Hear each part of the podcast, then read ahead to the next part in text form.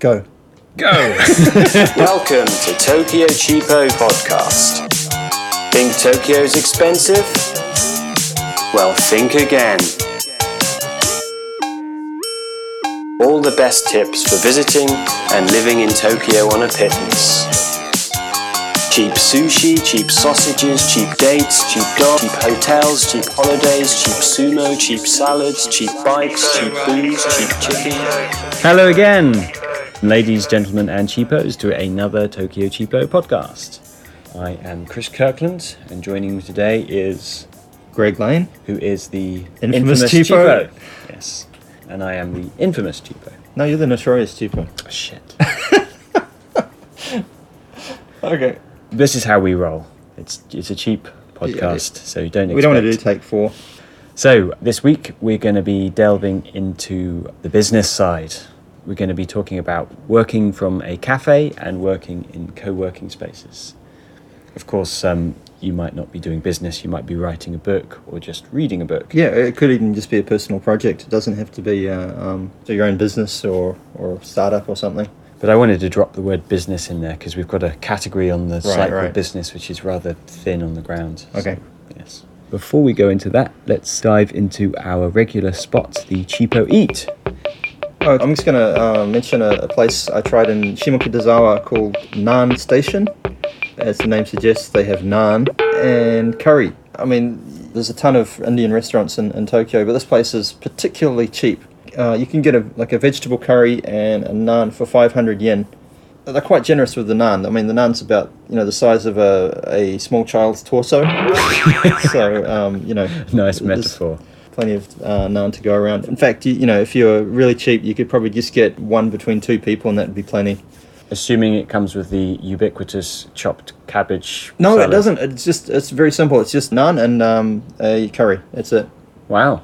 That's, They, they do have some other ones. I mean, you don't have to get a vegetable curry. They have um, you know stuff that ranges up to about seven or eight hundred yen. that's almost worth the novelty of uh, going there just so you don't get that sort of chopped the shredded cabbage carrot cabbage thing. lunch, Yeah, which seems to be uh, a feature of most lunches. yeah, yeah. Nan Station has a nice little um, outdoor uh, seating area too. Which, it's a little far from the station. It's a couple hundred meters kind of away. You know, it's quite a bohemian kind of area, and you can you know appreciate the, the street life and, and things. And you could go shopping at Ozeki Supermarket. Ozeki afterwards. Supermarket, yes. In fact, when I went there, I killed two birds in one stone. I went to Nan Station and Ozeki Supermarket. Cheapo checklist. Yeah. Check, check. So let's uh, roll on into the cheapo calendar. There's a ton of stuff on, um, and it's all free. So uh, I guess we'll just go in uh, chronological order. The first one is the Kanda Matsuri uh, on the 11th of May. So this is apparently one of the three major festivals in Tokyo, but I've been trying to work out what these three major festivals are, and there seem to be four of them, so I'm a bit confused. The, the, the Kanda Matsuri is on the 11th, and that, what this is famous for is having uh, over 200 uh, mikoshi. Now, mikoshi is a uh, it's often translated as a portable shrine, kind of something that you carry on your shoulders. They're really heavy. They, pro- they, they generally have about, you know, depending on the size of it, they, they might have six to twenty kind of guys underneath that, kind of carrying them around. And, um, And they have to bounce them all the time. yeah, they have to bounce them, and they kind of chant, and um, it's very uh, sake fueled. You know, they, they that's they, they, pump them full of sake, and and um, I think they get they you know they're, they're also pickled doing this thing that they don't actually realize how much it hurts. So the next Yeah. day they're they're you know they're you know bedridden. Fractured shoulder blades. yeah, yeah, and so this is this is one of the more more famous ones. It's uh, at the Kanda Shrine. Just a little uh, health hazard warning. All the guys, they wear these Oh, kind of- fundoshi. Fundoshi, is it called? Yeah, the fundoshi is the special underwear. Yeah, is, it, is it a G string? It's like a G-string. Yeah, It's like a sort of traditional G-string. So Yeah. you've got all these kind of old men in traditional G-strings. So Is, is that a health, hazard, For, for you or them? I, for might, us. might, might hurt your eyes a bit, maybe. yeah, this is what I'm saying. You know, you might faint. And actually, on the same weekend, uh, there's another event which is uh, there's these kind of ethnic festivals that happen pretty much every weekend from uh, now until the end of autumn at Yoyogi Park. This is one of the more famous ones. It's the Thai Festival coming up on the 11th and 12th of May. There'll be Uh, some people on the stage doing some vaguely Thai things, Yeah. and there'll be the um, ubiquitous uh, ethnic Southeast Asian food stores, which seem to kind of be on rotation every festival. Yeah, yeah, and lots of Thai beer, etc. Oh, it's it's a good time. I mean, you know, it's not exactly like being in Thailand, but it's definitely um, you know di- unique for Japan and good chance to, to talk to people. You know, 'cause Yeah. people are quite um, open. It's a it's a great you know free festival. Yep. For me, there's never a big event at the Thai festival, but it's always uh, No, no, this this just full yeah, of people and fun. It's just happening. Yep. And another event happening. Um, it's actually over two weeks. Is the May sumo tournament at the Kokugikan in uh, a place called Ryogoku. And that happens from the 12th to the 26th of May. And if actually that's that's not a free event, I should say. But if you're interested in, in going along to that and getting in for cheap, check out an article on the site about going to the sumo for cheap. To summarise, get a general admission ticket, only available on the day, by far the cheapest. They actually restrict you to sitting in the like the back of the gymnasium, but if you go on a, a weekday, especially towards the start of the tournament, the expensive seats are all empty, and no one checks your tickets. So you, basically, you just move down and sit in one of the expensive seats. And I didn't tell you to do this.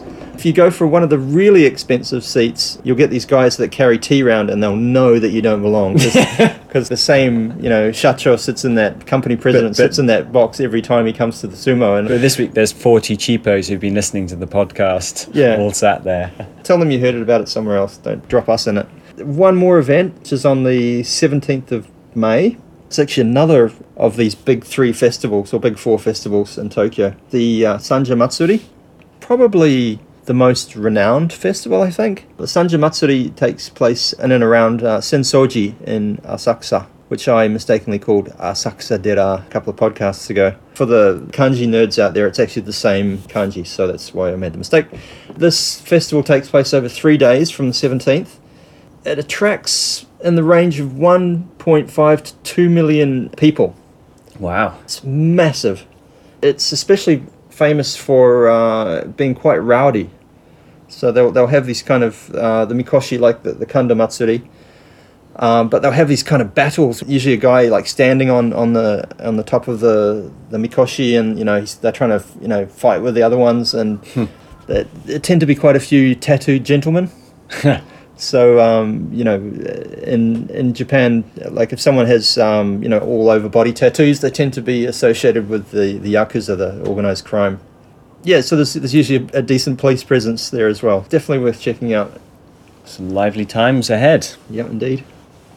Marvelous. Well, let's um, Slow down the pace. further ado go to the nice, relaxing cafe working and co-working uh, feature. Being a cheapo, I've uh, skimped on office costs for the last 20 years or however long it is, and I've consistently done pretty much all of my work either at home or in a cafe. Um, I have actually ventured in some co-working spaces as well, but we'll start with cafes. I like working in uh, cafes in Tokyo. I think it's a great place.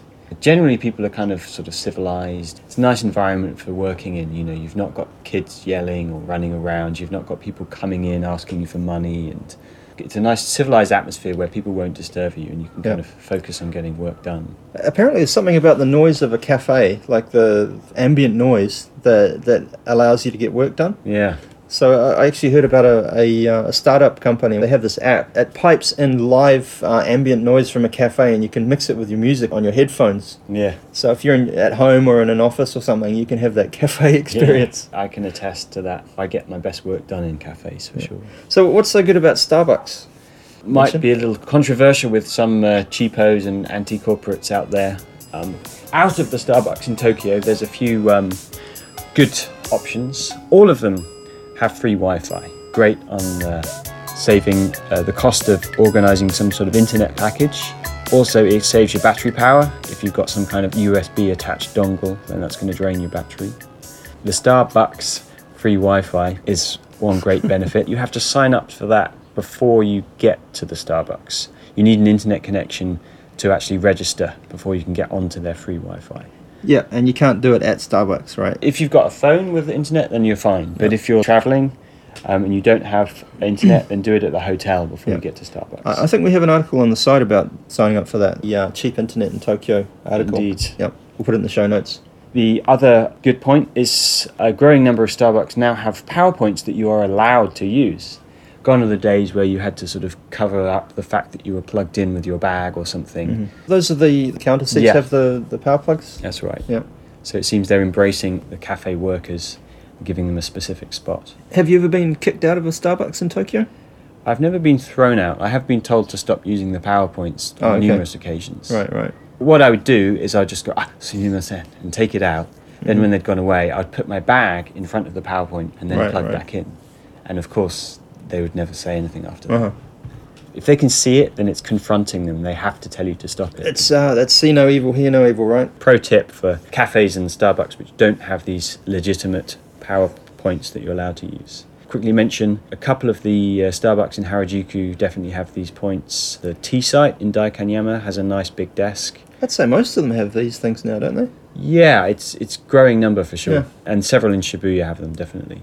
Um, I'm not sure if it's something on their site where you can search by PowerPoint. Oh, I'm, I'm sure just the larger ones are, are bound to have something like that. So, are there any times you can't go to Starbucks? For cafes in general, the best times are the mornings and the evenings. After lunch tends to get really crowded. The Starbucks in particular, you'll probably have to wait to get a seat because it's so popular in Japan. Yeah, I found on the weekends they tend to be quite busy. Like a lot of people take their computers down there on the weekends, and Yeah. quite often all the spots where people have their computers are gone.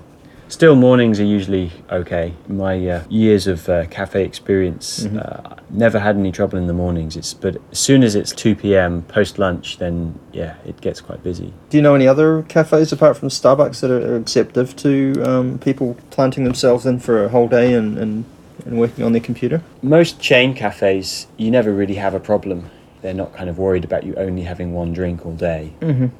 Some are just nicer environments than others. Some have nicer drinks than others. So uh, there's your personal preference. Some of the kind of less well-known, less popular chains are also uh, quite good options.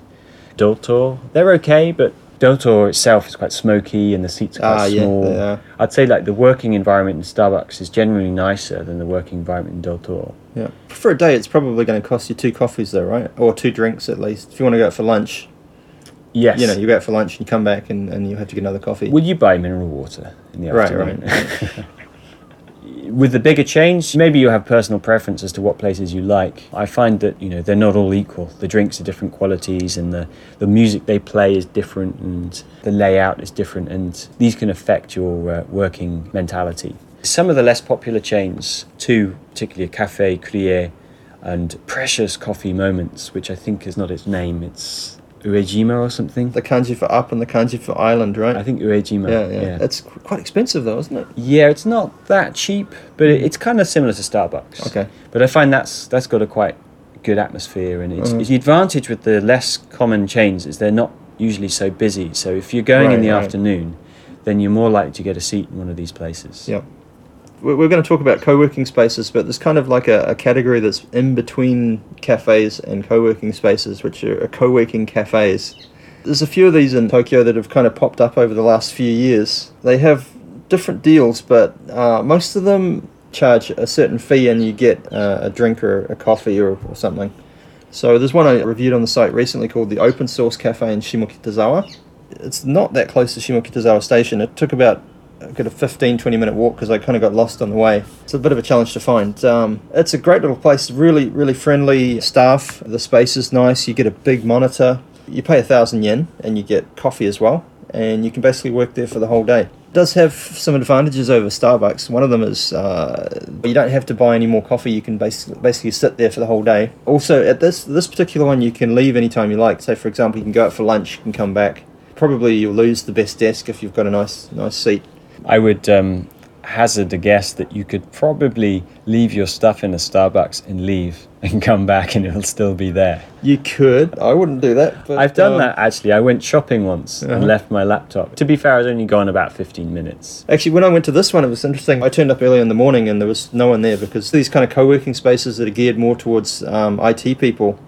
In Japan, they, they tend to be really uh, late risers. Yeah. They start generally from the mid-afternoon kind of thing. So Yeah. in the morning, there's no one there. From 10, there was just me in, until uh, midday. And then the owners kind of t- tapped on the window and they said, you know, we're going out for lunch. Do you want to come with us? So um, I w- went for lunch with them and they locked up the, the cafe and left all my stuff in there. It was great. When I was working in a co-working space, which we'll get onto in a minute, nobody would turn up till 11 a.m. I'd always have the place to myself. Along with the co-working spaces, they, they tend to be um, clustered around Shibuya and Harajuku. So another one is uh, the terminal that's near Harajuku Station. A couple in Shibuya, Matome Cafe and Jelly Jelly Cafe. If you go to any of these places, be careful with the rules. They tend to have quite different rules. The open source cafe is very kind of open, well, as the name suggests, but places like the terminal, for example, you're not allowed to take food in there. And if you leave, that's it. You can't go back in. So, and they have a more expensive package, like 2,000 yen if you want to you know, come and go all day. Uh, and the other thing to be aware of is some of them have uh, like joining fees. So, you know, if it's your first time there, they might charge you 500 yen extra to become a member. That's another advantage of the open source cafe. They don't have anything like that. You just go along, pay your money, work. Should we move on to the co-working spaces? Indeed. Co-working spaces. What kind of deals you get with co-working spaces? Casual co-working space is more of a It's more, of drop-in. Yeah, type. more of a drop-in thing. You can just turn up without any kind of warning. Although some of these ones, um, they suggest you call in advance to you know, reserve your spot. I'll be reviewing them uh, soon, but they tend to be clustered around Shibuya, and these places tend to have more of a range of packages than the cafes. The casual co-working cafes, they just have the daily plan, whereas these ones, they'll quite often have more of a range. For example, they'll have like a 10,000 yen plan where you can you know use it for one or two days a week and they'll have uh, meeting room options you can hire a meeting room for 500 yen an hour Sounds like more as a sort of pay-as-you-go style. yeah I guess the next step up would be where you do a kind of longer-term contract, Mhm. and uh, those places of which there's quite a few in Tokyo as well. Again, there's a few in Shibuya. yeah Mo- mob off is one Yeah, there's Yeah. Colab as well. uh, yeah, agora i think is another one so what's the pricing on those kind of places They tend to start at like 11,000 a month, easily Ichiman yen a month. And that would be a kind of hot desk Mhm. type option where you will not have a specific set space. There'll just be a kind of open area. Above that, you'll have options like uh, maybe you'll have a hot seat with a post box so you can receive mail there. And then the option above that would be a actual specific desk where you can kind of keep stuff. But those would cost significantly more. I did one of those for a, f- uh, a year or so, and I think it was like Rokuman a month. how much is rokuman Um, sorry, sixty thousand yen.